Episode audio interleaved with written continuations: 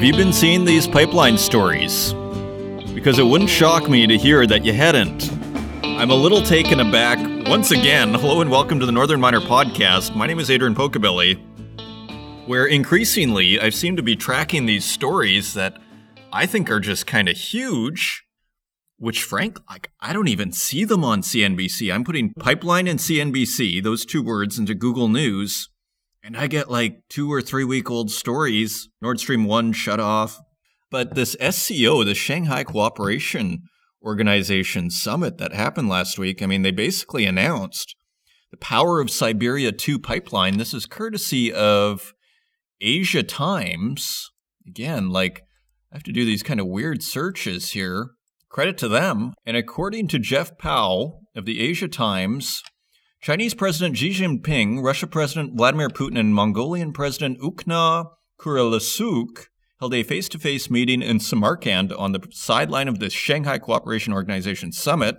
The three leaders agreed to actively move forward on the Mongolian section of the China Russia natural gas pipeline known as Power of Siberia 2.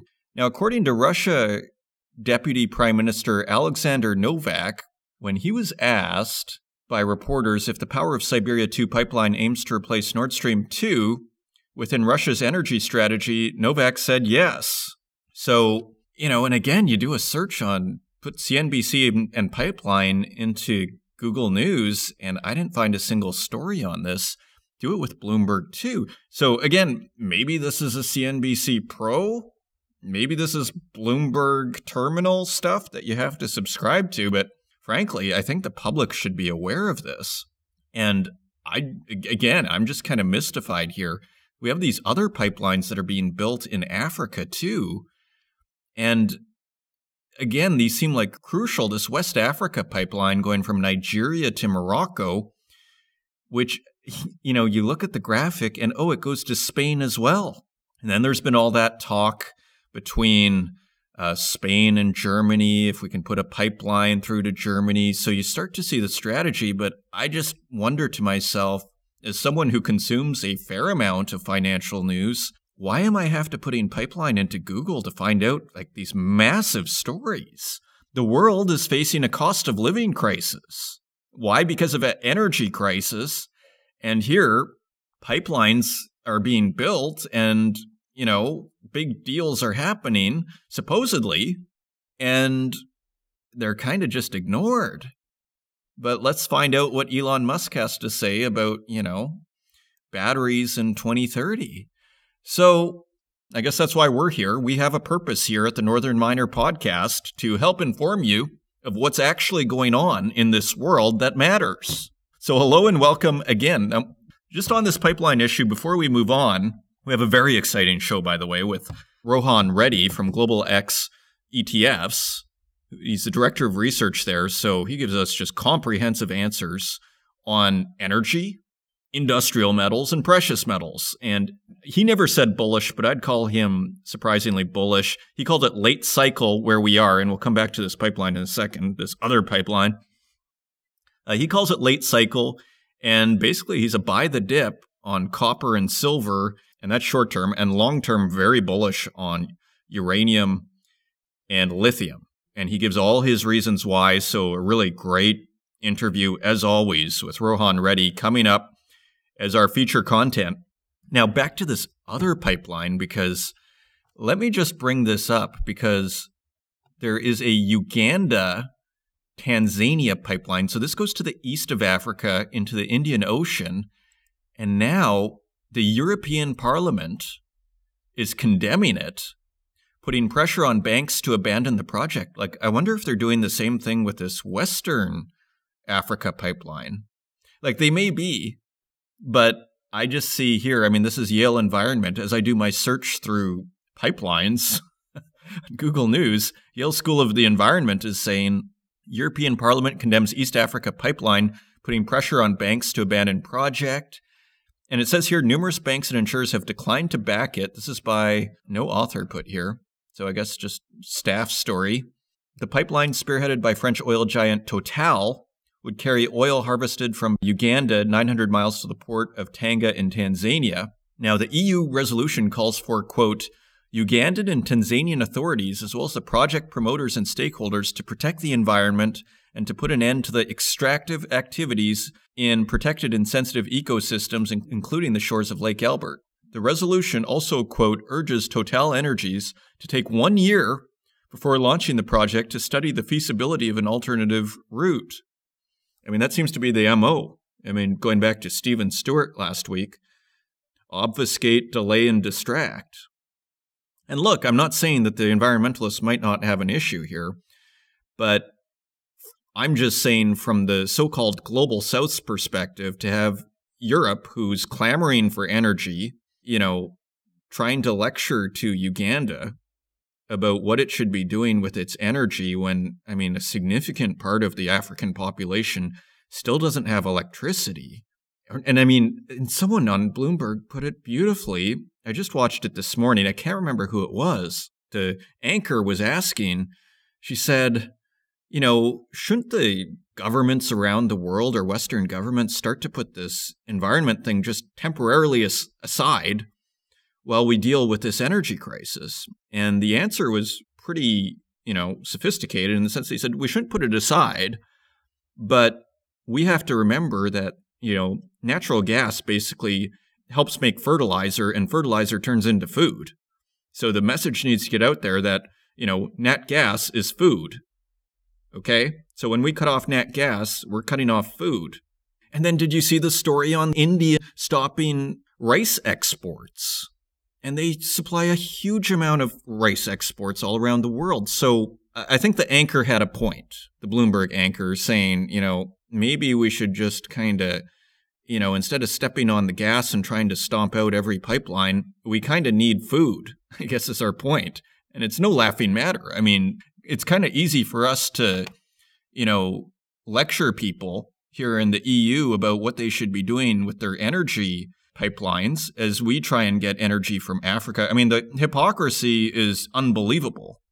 Okay. And that doesn't mean that we don't want to do something for the environment, but surely we have to feed people too. I mean, put it this way.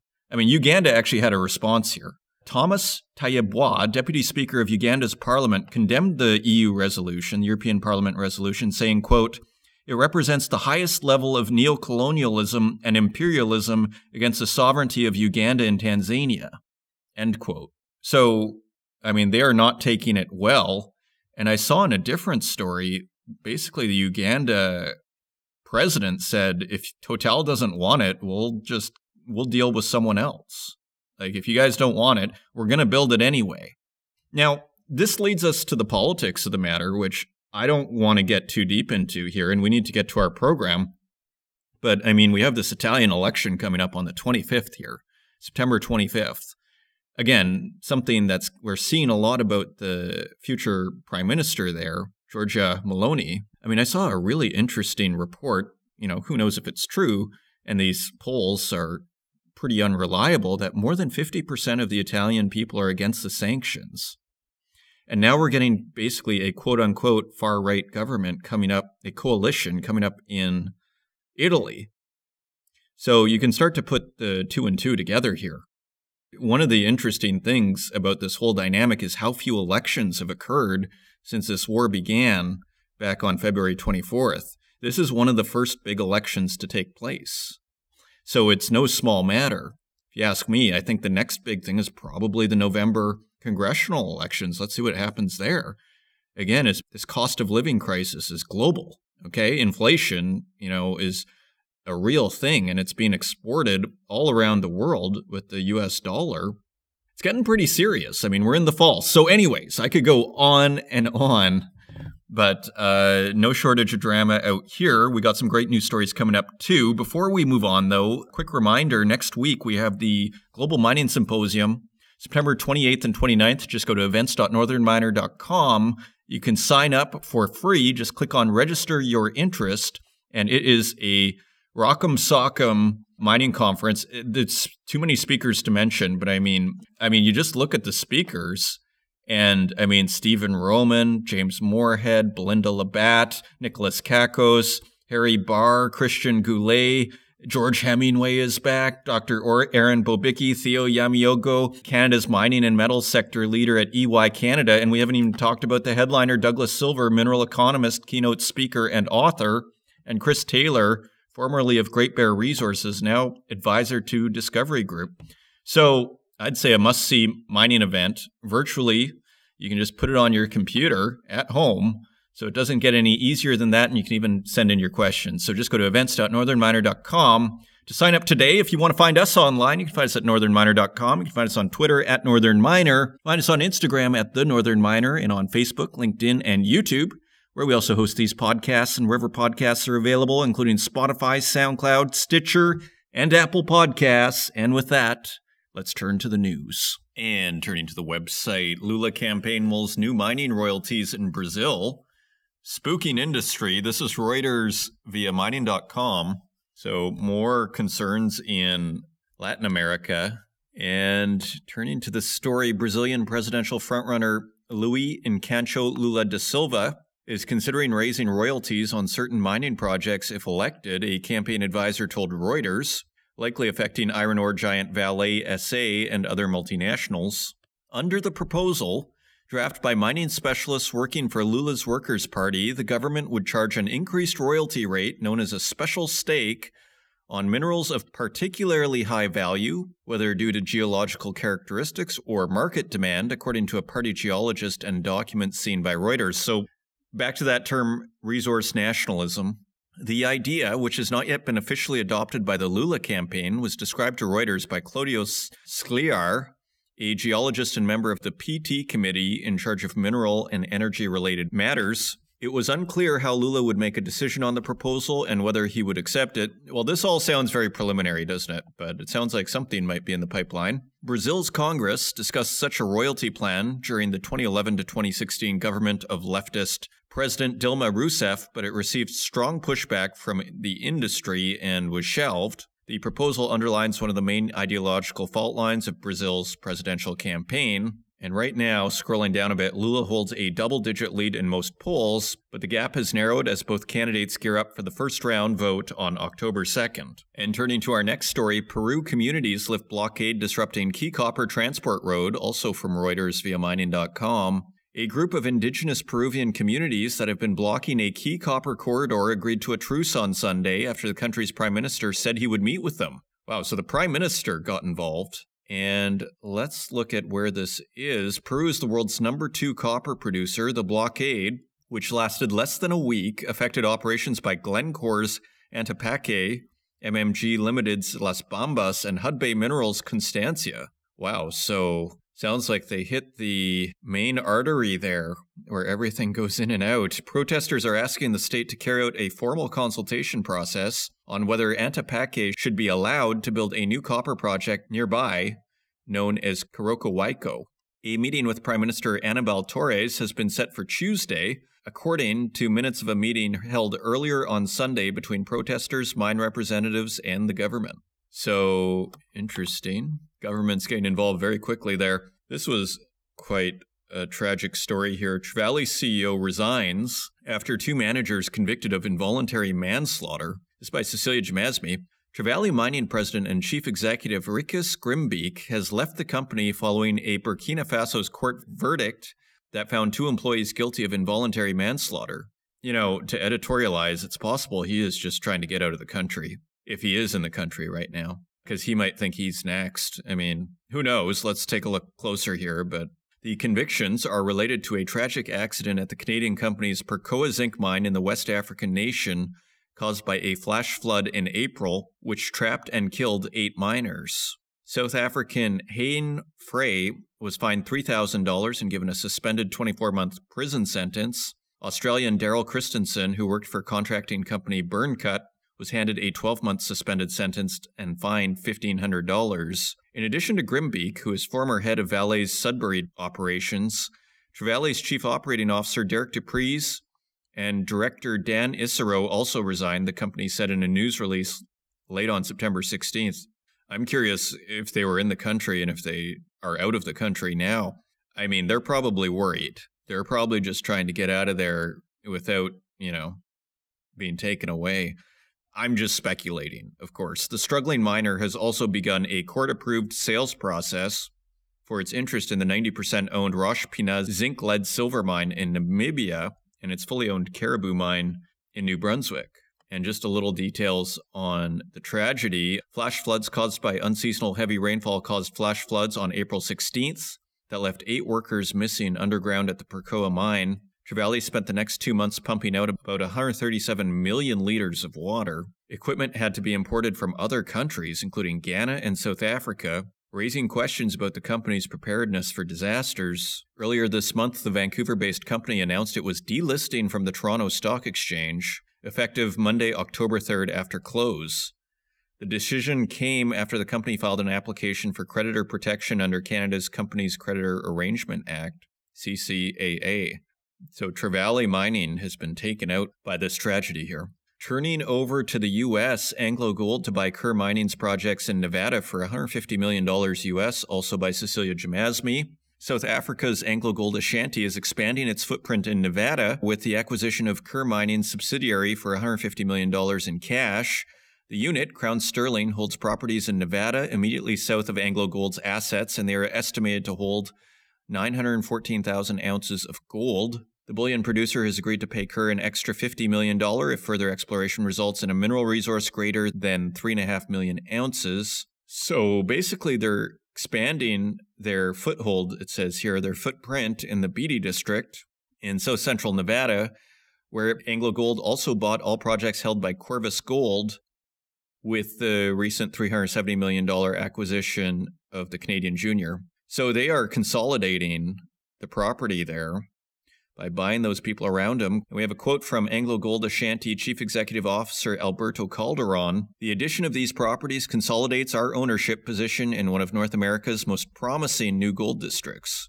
Coeur Mining CEO Mitchell J. Krebs noted in a separate statement that Anglo Gold had consolidated a significant portion of the Beatty district becoming, quote, the logical operator of a future standalone mining operation, end quote, in the area. The transaction is expected to be completed by the end of 2022. Turning to our next story, Glencore eyes adding lithium to its trading business. Also by Cecilia Jamasmie, mining and commodities giant Glencore is said to be evaluating the addition of lithium to the suite of metals it trades as the battery metal has become the driving force behind electric vehicles and concern over lack of supply continue to grow.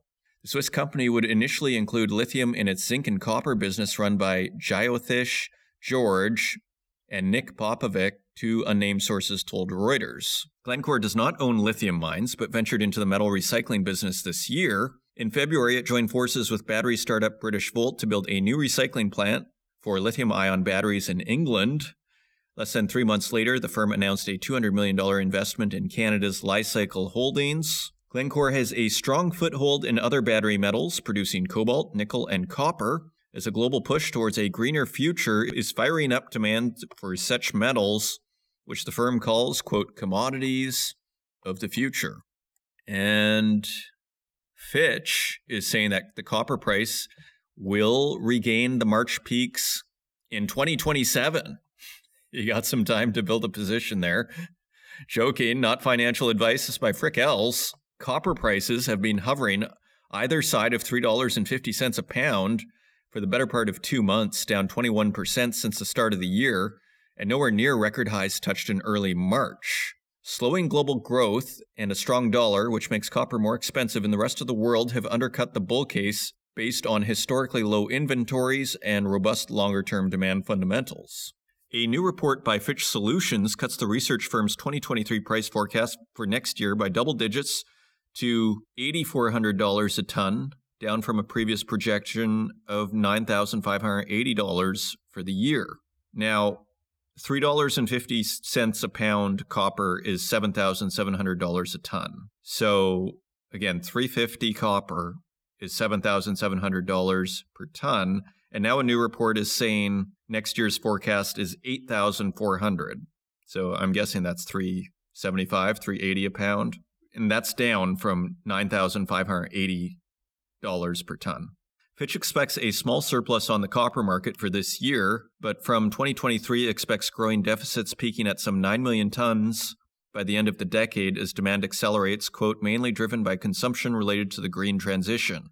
Fitch says, quote, a significant pipeline of new projects will bring additional copper to the market, particularly in Chile, Peru, Australia, and Canada, and also expects, quote, a number of key supply issues in Latin America to ease in the coming years.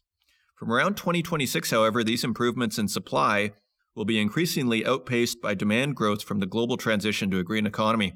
You know, to editorialize, I good luck predicting three months from now, much less 2026, 2027. I guess you got to plan.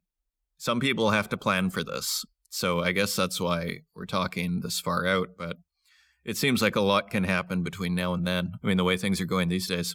And turning to our final story, niobium pentoxide shows promise for speeding up charging of lithium ion batteries. This by a staff writer at mining.com. US based researchers have created niobium pentoxide, a high performance material with a novel crystalline structure for battery electrodes. In a paper published in the journal Nature Materials, the scientist explained that the new material shows promise for speeding up the charging of lithium ion batteries while providing excellent storage capacity. Fascinating. So, the speeding up of the charging of lithium ion batteries while providing excellent storage capacity. So, sounds like a big breakthrough potentially. The team points out that during charging, lithium ions move from the positive electrodes to the negative electrode, commonly made of graphite. At higher charging speeds, lithium metal tends to accumulate on the graphite surface. This effect, known as plating, tends to degrade performance and can cause batteries to short circuit, overheat, and catch fire. Niobium pentoxide, however, is much less susceptible to plating, potentially making it safer and more durable than graphite. In addition, its atoms can arrange in many different stable configurations that don't require much energy to reconfigure. So, pretty interesting science going on. So just gives you the sense that the longer we try and make things work, the closer we are to just wielding power over these forces of nature, which is pretty impressive. Now let's turn to metal prices.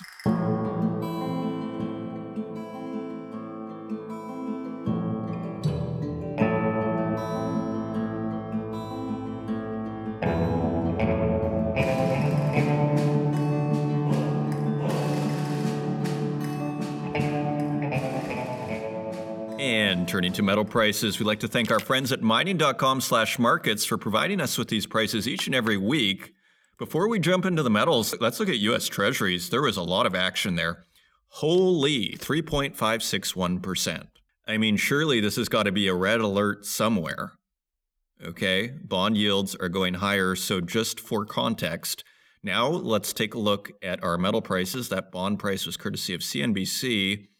Now we go to metal prices courtesy of mining.com.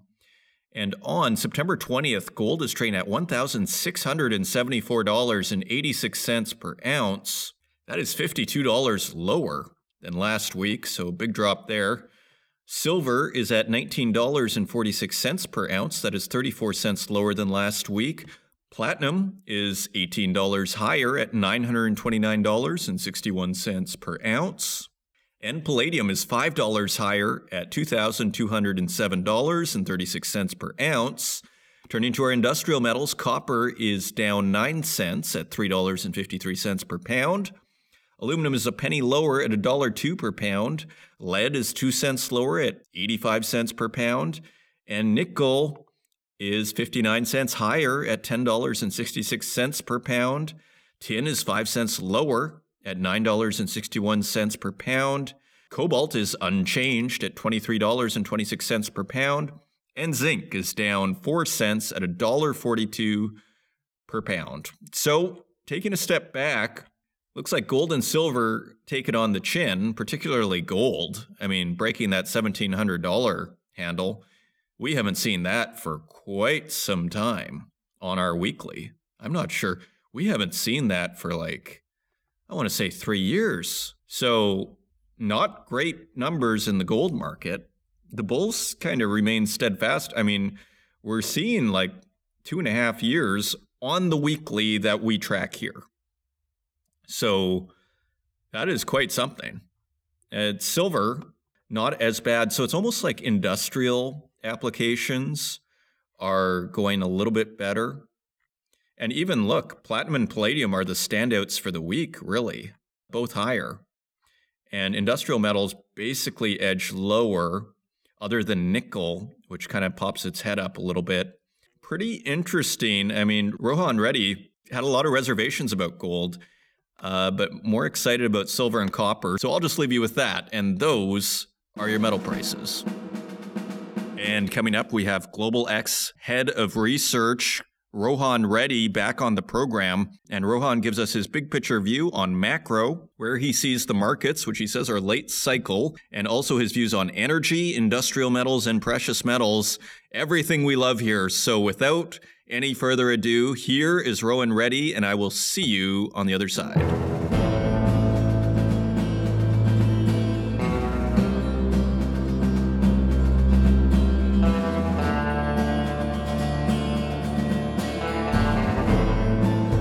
Today, I am very pleased to welcome back Rohan Reddy, Director of Research at Global X ETFs. Rohan, welcome back to the Northern Miner podcast. Good to be back, Adrian. Well, it's wonderful to have you. You've been on a few times and you've given some pretty prescient information, particularly on uranium and as well as the markets in general. So I thought maybe we could just do a little tour of how you are seeing the world right now and start with a little bit of macro. I guess from where you are, I think you're in New York. How do you see things right now? I mean, it's pretty, it's pretty interesting time. You could say that uh, 2022 has been a very interesting year compared to prior years, and I think you know a lot of it goes back to the Fed, the macro story, central banks starting to tighten up. I think the big change in the equation for not just the commodity markets but overall markets as a whole has been interest rates have been rising fairly rapidly, and expectations for rate hikes have been moving up too, just because inflation has been very sticky and it's been very high for a long period of time. And the latest inflation print in the US and also the UK and other countries, it's been quite elevated. And I think the question is, when does it start to come down? Because that'll dictate how central banks start to react. But it looks like they're taking a little bit more of a proactive approach and being more hawkish than they were before.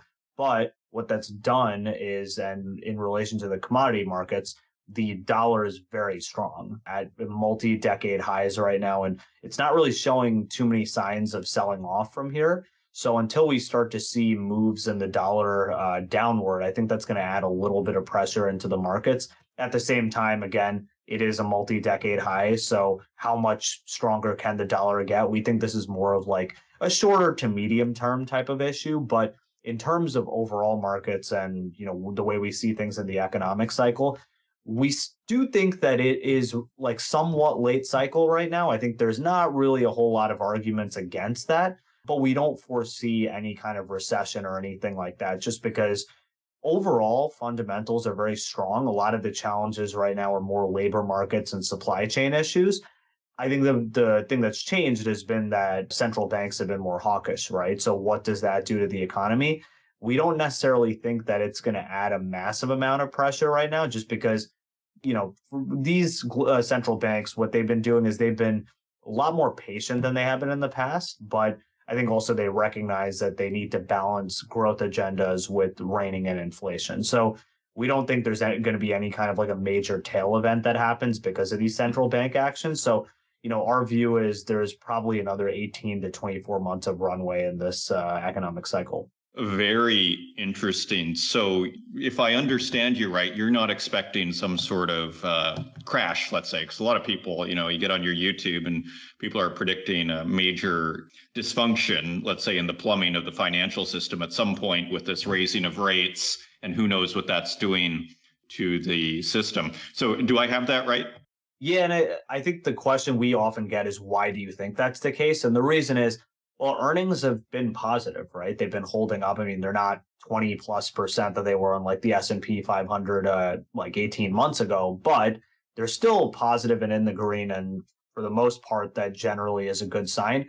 What has changed though is because interest rates are going up, that's basically putting a lot more pressure on these unprofitable names, like some of those names that need a lot more central bank financing to be a little bit more accommodative for that. So, you know, if you are like a tech company or something like that that isn't in the green uh, in your business model, I think those are the companies that have struggled the most, the ones that have been trading at high multiples. So it's really been more of a multiple contraction driven decline as opposed to a fundamentals decline. And I think what that means for the commodity markets, which is I think an interesting part of this whole equation is most of these names uh, they've been benefiting because even though they are fairly central bank uh, reliant and financing reliant, they've been benefiting from the fact that the underlying prices of the commodities have been going up uh, just because inflation's high. So the narrative in a textbook works out pretty well right now for commodities. Uh, it's typically in the past, these have been very good moments for commodity markets. And we think that's going to be the case going forward too.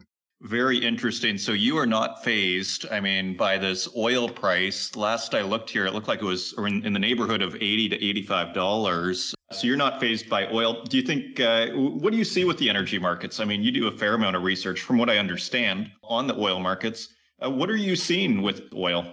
Yeah, it's a good question. We get asked this a lot just because oil has been so volatile in 2022.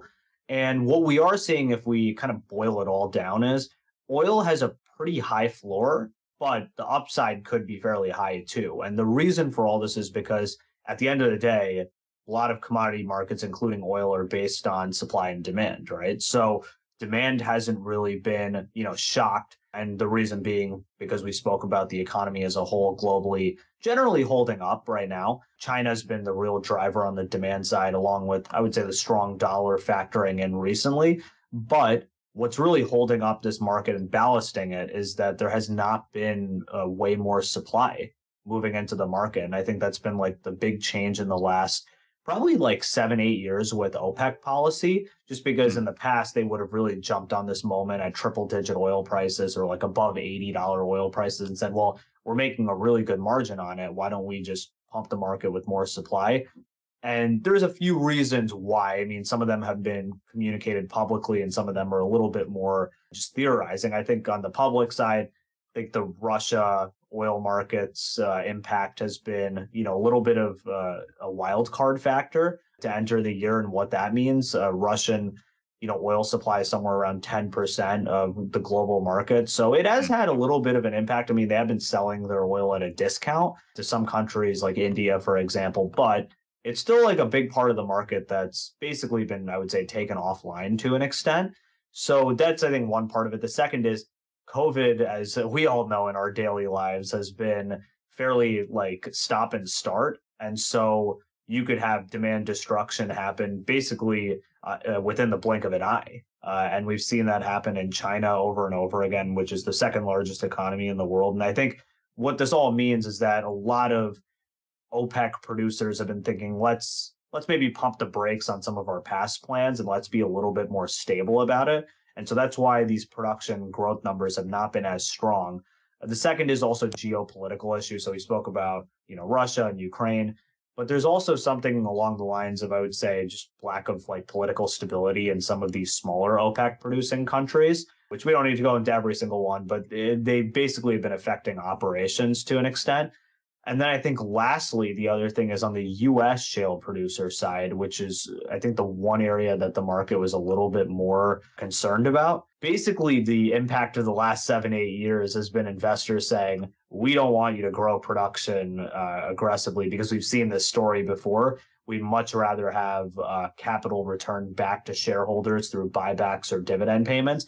And that's been what a lot of the policy has been. So I do think eventually push is going to come to shove at some point if prices remain, you know, above eighty dollars for an extended period of time. Eventually, investors are going to sort of turn their preferences and say, well, we kind of like also profit right now, and so they would probably you know dictate that uh, production growth should increase from there. But for now, it hasn't been the case. So for all those reasons, we envision that oil is unlikely to fall to say like 50 or $55 levels and is much more likely to at least hold pat with also a, likelihood for some upside uh, from here if demand starts to go up. So it's a fairly attractive value proposition. The energy sector in the S&P 500, for example, is by far the best performing one year to date and the only one in the green, I think. So we don't think that's going to change and that it's a good place to almost, I would say, stay uh, a little bit uh, pat within the market because even though there has been volatility and equities have been moving up and down along with oil prices,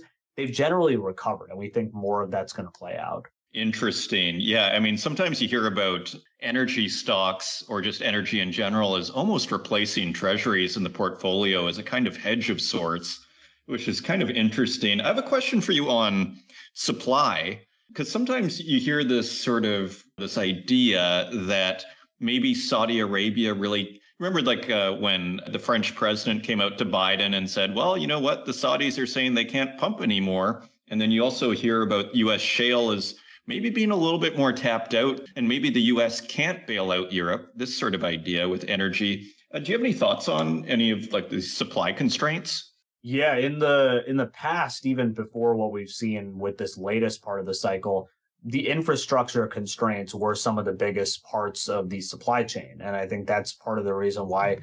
production had not grown as aggressively because it does take a bit of a lead time to get pipelines in the ground and also just the refining capacity and all of that. That is certainly the case in what's going on in Saudi Arabia and other countries. If you look at their capacity levels, they're operating at close to maximum levels of capacity.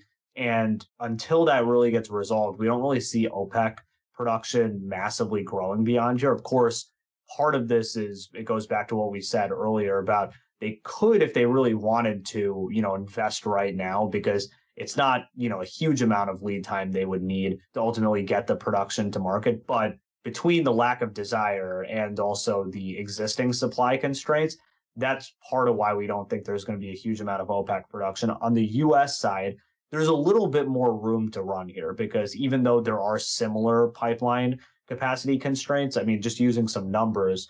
So at the peak levels before COVID, um, the US was producing about 13 million barrels of oil a day. Right now, it's less than that. So they still ultimately have some room to run in order to increase production, even with existing uh, infrastructure in place. But I do think there's something to what you said, absolutely, that production can't really increase dramatically from here, just based on the existing infrastructure in place. Fascinating. Okay, so then if we turn to nat gas quickly before we go to metals, so we've seen, of course, in Europe a massive raising of the price of nat gas, and we've also seen a fair amount in the US. I mean, obviously not to the same extent, but still at $7.57 on what CNBC is telling me here. Uh, what's your outlook on nat gas? Yes, natural gas, unlike oil and its counterpart there, uh, can be a little bit seasonal. But at the same time, what has changed is I think obviously the war in uh, Ukraine has really changed the dynamics in Europe, especially because about 40% of all of the EU's natural gas imports come from uh, Russia. So that was a massive change in the equation for Europe uh, in terms of their energy security and where they get it from. Um, I do think in Europe, this is going to be at least a medium term issue, even with Nord Stream pipeline moving on and off and any kind of policy changes that come with that. There really isn't a whole lot of solutions right now. I mean, maybe you could, we'll, we'll speak about uranium, I'm sure, later in the podcast, but that's one option for nuclear power. Uh, renewables is another, but at the same time, this is going to take a little bit more time than it would otherwise, just because the existing infrastructure is not in place. Maybe you could blame this on poor planning a little bit, which I would agree with, um, just because there was a heavy reliance on Russian natural gas. But what this means for natural gas markets in Europe, I think it's going to be fairly heightened for a long period of time. What's going to have to give at some point is ultimately how much money are governments in Europe going to be willing to support subsidies and things like that because it's going to start to get expensive pretty soon. And then secondarily, is there going to be politics in play with maybe how citizens start to vote based on what they see as their utility bills because utility bills have already been skyrocketing. So our view, I think, is that this is somewhat of a medium term issue, but it could also become a long term issue if the solution isn't found in place. But I think what we've seen is, you know, one other option could be that, you know, you look for other sources of energy, like you look towards US oil and gas and building the infrastructure in place there. But it's going to take a couple of years to get that to market. liquefied natural gas is another solution but i think that's the dynamic in europe right now is it's a little bit challenging and prices are probably going to be elevated there for a long period of time even withstanding any kind of developments with russia and just sort of what the politics play out there with negotiations the second point on the US, I still think it's going to be elevated in the US too, just because even though natural gas production has been increasing in the US, it isn't going to increase tremendously from here, uh, just because based on what you see with the forecast and also company guidance, I think you're going to start to see a flattening of growth in the next six to 12 months or so. And even though that does mean there is going to be growth, it isn't going to be as dramatic as it would be to tame back $7.50 natural gas, right? So, can these prices last for an extended period of time in the US? I think it's unlikely, but at the same time, they're going to be elevated beyond that, what we saw of like $2, $2.50 natural gas levels. Because right now, there's not a whole lot of options to get the supply. So you're really relying on domestic producers or some existing partnerships that you had, which we spoke about supply constraints and uh, the oil markets. There are similar dynamics in some countries with natural gas too. So I don't think the issue is going to be as exacerbated in the US, but it's going to be an issue that people are going to have to contend with. And we are already starting to see, you know, utility bills in the US too are starting to rise. So I don't think this is limited to just Europe. This is probably going to be a global phenomenon because energy security right now, you know, one of the drawbacks of moving heavily into renewables is you do have to have a plan in place for how you ultimately bridge the gap. And that we're starting to see, even though, yes, it was a bit unlucky with this Russia Ukraine war. And I think supply constraints and COVID and all of those issues that happened seemingly at once in an 18 month span these issues do need to be contended with and if they're not planned out this can happen and i think uh, you know the ramifications are going to last for a bit so very comprehensive answer there so speaking of uranium then that's where i want to go next so where are we with this i mean we saw a couple of nuclear power plants in Germany. They're they weren't committing to keeping them open, but they're committing to keep the option. Basically, they committed to not close them but not to necessarily keep them open. Um, but you know, so where are we with nuclear and uranium from your perspective? Yep, it's a great question. I would say there's probably no commodity coming up more these days in conversations than uranium for a lot of the reasons you discussed. I think there's a few levers that can be pulled. You know, first one is building new nuclear power plants. I think that's been a little bit uh, less of the case in Europe. But we have seen that in Asia, for example, that's been a massive growth driver just for big population centers like that. The second is, you know, you can change policy to be a little bit more accommodative. So essentially not being negative towards nuclear. That's, I think, what some countries like the United States have opted to do. Then you have the third option, which is what Europe is looking to do, which is essentially a middle ground of not really saying, we're super pro nuclear, but also not saying we're totally against it. And that's where these like stopping the phase outs of nuclear power have come into play. So I think Europe is taking more of a middle ground approach. Again, some of it is probably to save face on the politics a little bit and also the energy security mm-hmm. issue we discussed with natural gas. But nuclear has a pretty bright future, I think, not just in even Europe, where you'll probably start to see phase outs be at least stemmed Maybe there's some countries that are really going to dig their feet into the ground, like Germany, for example, and say, ah, we're going to plow ahead with it, but maybe in like a year from now. But I think you'll also start to see some countries really look back at these issues with Russia and the Ukraine war and say, you know, nuclear power for all the like sentiment that was against it in previous years, we still think there's a really good future for it because again, very reliable, doesn't have greenhouse gas emissions. And as long as we solve the waste aspect, it really does kind of hit a lot of the numbers that we were looking for. And that goes back to why it was included in the EU taxonomy, right? So eh, the attitude is starting to change a little bit. But the part of the market that I think we're the most sort of like optimistic about, I would say, is in uh, the Asian markets, just because countries like China and India have been very pro nuclear. And even though developed markets can, you know, really swing things and sentiment is a big part of that, uh, as we saw with Japan, for example, with the news about that and restarting nuclear power plants, the more electricity that's used, that is more positive for uranium, right? And so as we start to see more countries that use more power adopt uranium, that's where I think you could start to see a lot more of the kind of pull forward in demand.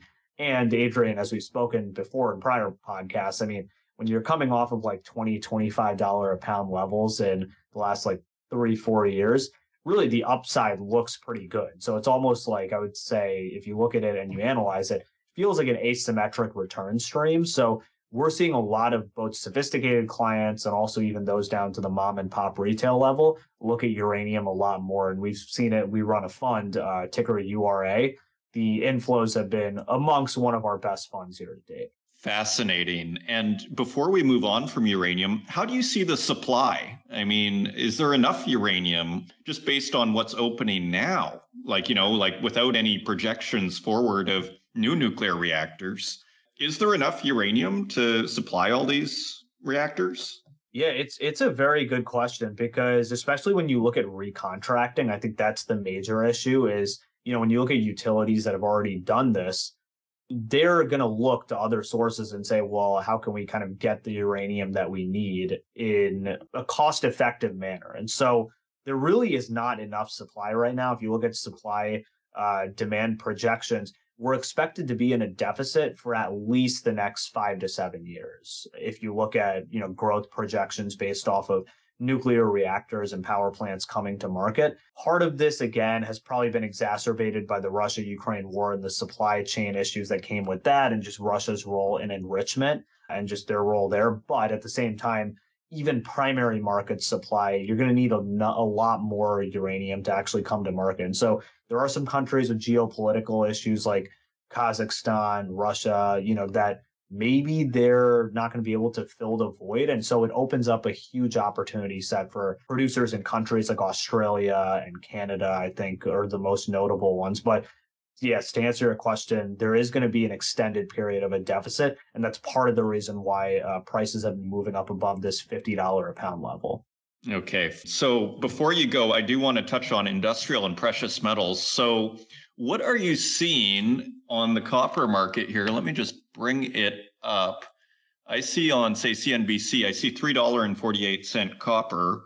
So, kind of, you know, closer to its lows. Uh, I guess, do you see it following the equity markets or what's your outlook on copper? Yes, copper, even though it sometimes seems a bit complicated, and of course, uh, markets are always a bit of a projection, a lot of times there's a there's an old saying as China goes, so does copper. And that's what we've been seeing a lot of in the beginning part of 2022 and into the later parts of 2022 now, where when there have been these lockdowns that have happened and lockdowns that get lifted and positive and negative news start to swing out of China, a lot of times the copper markets follow suit. And that's why it's been so volatile because it's been very difficult to project at the same time, also about 40% of global copper supply comes from two countries, uh, Peru and Chile.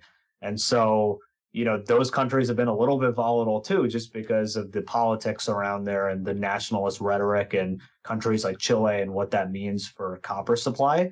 So I think this has been a fairly difficult market on the supply side to project, but uh, what we've seen with China is that they've been driving a lot of the market. So strong dollar. We obviously have seen factory numbers move up and down with uh, COVID reopenings. But even outside of the China story, I think what's been you know keeping the market a little bit more at bay uh, and stemming the drawdown has been that there's been some really positive news on the electric vehicle front. So to give a stat, um, uh, an electric vehicle uses about four times as much copper as a traditional, like conventional vehicle that's fossil fuel powered. So, as we've seen a lot more uh, sales of electric vehicles and more accommodated policies with subsidies, that's actually been helping to kind of balance the copper markets. But at the same time, I do think this is going to be a volatile market. But given the, you know, what we saw right around $3.50 on copper right now, and then it was above 450 just a few months back, there could be a big snapback rally here if we start to see the economy function at a normal level and supply chain issues subside and China resume kind of normal economic standing. So I would say it is a little bit more of a volatile market right now, but it always has been Um, and I would say if you do have that buy the dip mentality, we have seen some investors start to look to this market for that reason. Interesting. So, yeah, it, it, seems to me like a lot of these commodities, like energy, commodities in general, even, the risk is to the upside in a sense, at least if you take a bit more of a midterm to long term view on things. And just quickly, if possible, you spoke of EVs. Uh, you know, what about, uh, and I don't want to put too much in one thing here, but what about nickel and lithium? Uh, and you can take them separately if you want, or just general thoughts on both if you like. Yeah, lithium has been, I think, you know, when you think about high growth investments this year, most investments have generally underperformed, particularly on the equity side. But lithium has been one of the few bright spots just because we spoke about the electric vehicle story, but really there is a lack of supply right now. And so prices have been moving up considerably. Prices have been changing a little bit, but even in the 12 month period, just a few years back, year over year, prices were up like 12x compared to what they were in the COVID period. So, you know, what we have hmm. been seeing is there's basically a huge lack of supply in the lithium market because you know, if you look at electric vehicles, what they need for lithium growth projections and subsidies in place from government and incentivizing sales there, there have been countries like China that have been selling electric vehicles very well. And then there's others like Norway, for example, where, you know, if you start to look at percentage of vehicle sales, EVs are pretty high up there. And so we do think that it's a pretty good spot in the market to stay invested for a very long period of time and it's also been holding up much better than other you know higher growth investments. So it's falling within that whole commodity complex right now of generally a good story lack of supply and also inflation is helping it out. So we of course the big story is going to be about electric vehicles and the way those trend but at the same time it's also benefiting from a lot of the macro narrative too. So the drawdown has not been you know as steep this year and that's why we've also seen kind of interest within lithium remain relatively strong Nickel, again, uh, I would say what has been changing a little bit has been there's been some companies looking at different ways of exploring battery technology. So usually nickel is like a big input into some of these lithium ion batteries. Again, is there going to be another solution beyond nickel? Probably not for the near term. I mean, there's been some other metals like manganese and others that have been explored, but again, the technology takes a little bit of time. It is somewhat challenging and we do think that there again like from like a strategic metals point of view lithium and nickel supply countries are going to want to rush to kind of secure supplies here. And you've already seen even big investors like Elon Musk say there's like a lack of supply in some of these markets. So we think that there's going to be ultimately a deficit driven story at least in the short term. And then in the long term of course with the EVs more of a demand driven story. It's borne out by many stories I think a couple of weeks ago, I, I, went over four different stories where four different automakers were making deals with lithium and nickel miners uh, just to, uh, as you say, to secure supply. I mean, so we are definitely in a different environment from, you know, seven years ago or so. So just to wrap up on precious metals, how are you seeing gold and silver? Yeah, I think gold and silver Probably the one that I, I would say has been the most challenging has been gold, just because the gold story has been changing a lot. Usually, you know, we've spoken about uh, a number of different commodities uh, in the last, you know, half hour or so, but gold, I think the story around gold has just been somewhat challenging because the other ones have a very strong narrative in place and it's been working. I think that's also why more investors have been moving into it gold, you know, is the safe haven metal and the fact that it's a little bit less sensitive to, you know, what we've been seeing with market volatility. But at the same time, that narrative hasn't really played out, right? And so there's just been, I think, a lack of investors moving into this space. And even if you look at technical uh, inventory numbers and just open interest, we haven't been seeing as much, you know, movement on that front. So does it have a strategic place in the portfolio? Absolutely, just because you know, it is somewhat of a diversifier compared to other markets, at least in the long mm-hmm. term. But what we've been seeing in the short term has been there certainly has been like a risk on correlation. And I think until that changes, that's where you're going to start to see, you know, more of these drawdowns occur. I wouldn't put the two in in a similar vein by any means, but Bitcoin has been having this a similar issue too, where it's been trading almost like a risk on asset, even though it's supposed to be somewhat decorrelated. So over the long term, uh, those things could certainly change. But right now, I think given that there's you know gold is used less so in some of those major like industrial types of applications compared to other things like copper, uranium, even silver, which we'll talk about now. But I think right now that's been somewhat of the issue, along with the strong dollar. The strong dollar has been hmm. dampening mm. demand too. So I would say within all the commodities, gold is probably the one we're a little bit less bullish on.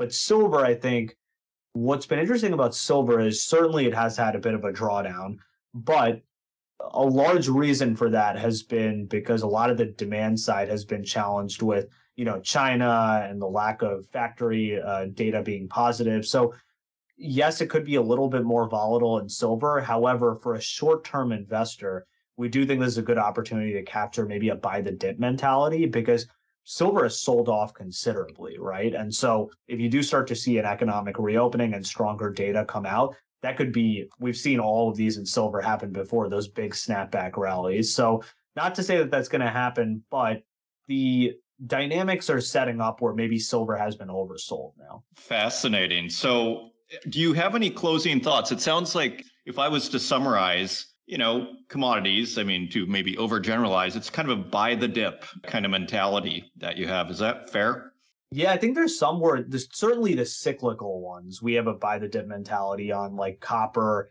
uh, silver. Those two, I think right now, even though they're a little bit more old school metals, they've sold off quite dramatically, even with an inflationary environment, largely because of China. But I think also there's just, you know, a risk off attitude right now. The ones that we think are less cyclical, which we're the most bullish on uh, over the long term, are things like lithium and uranium, those that are clearly involved in like the clean energy movement and have almost like a major structural tailwind behind them. So our view is like long term uranium and lithium are some of our top picks. And then buy the dip mentality in the short term, copper and silver. Fantastic. Rohan Reddy, Director of Research for Global X ETFs. Thank you for once again joining us and sharing your wisdom with us on the Northern Miner podcast. Thanks a lot, Adrian.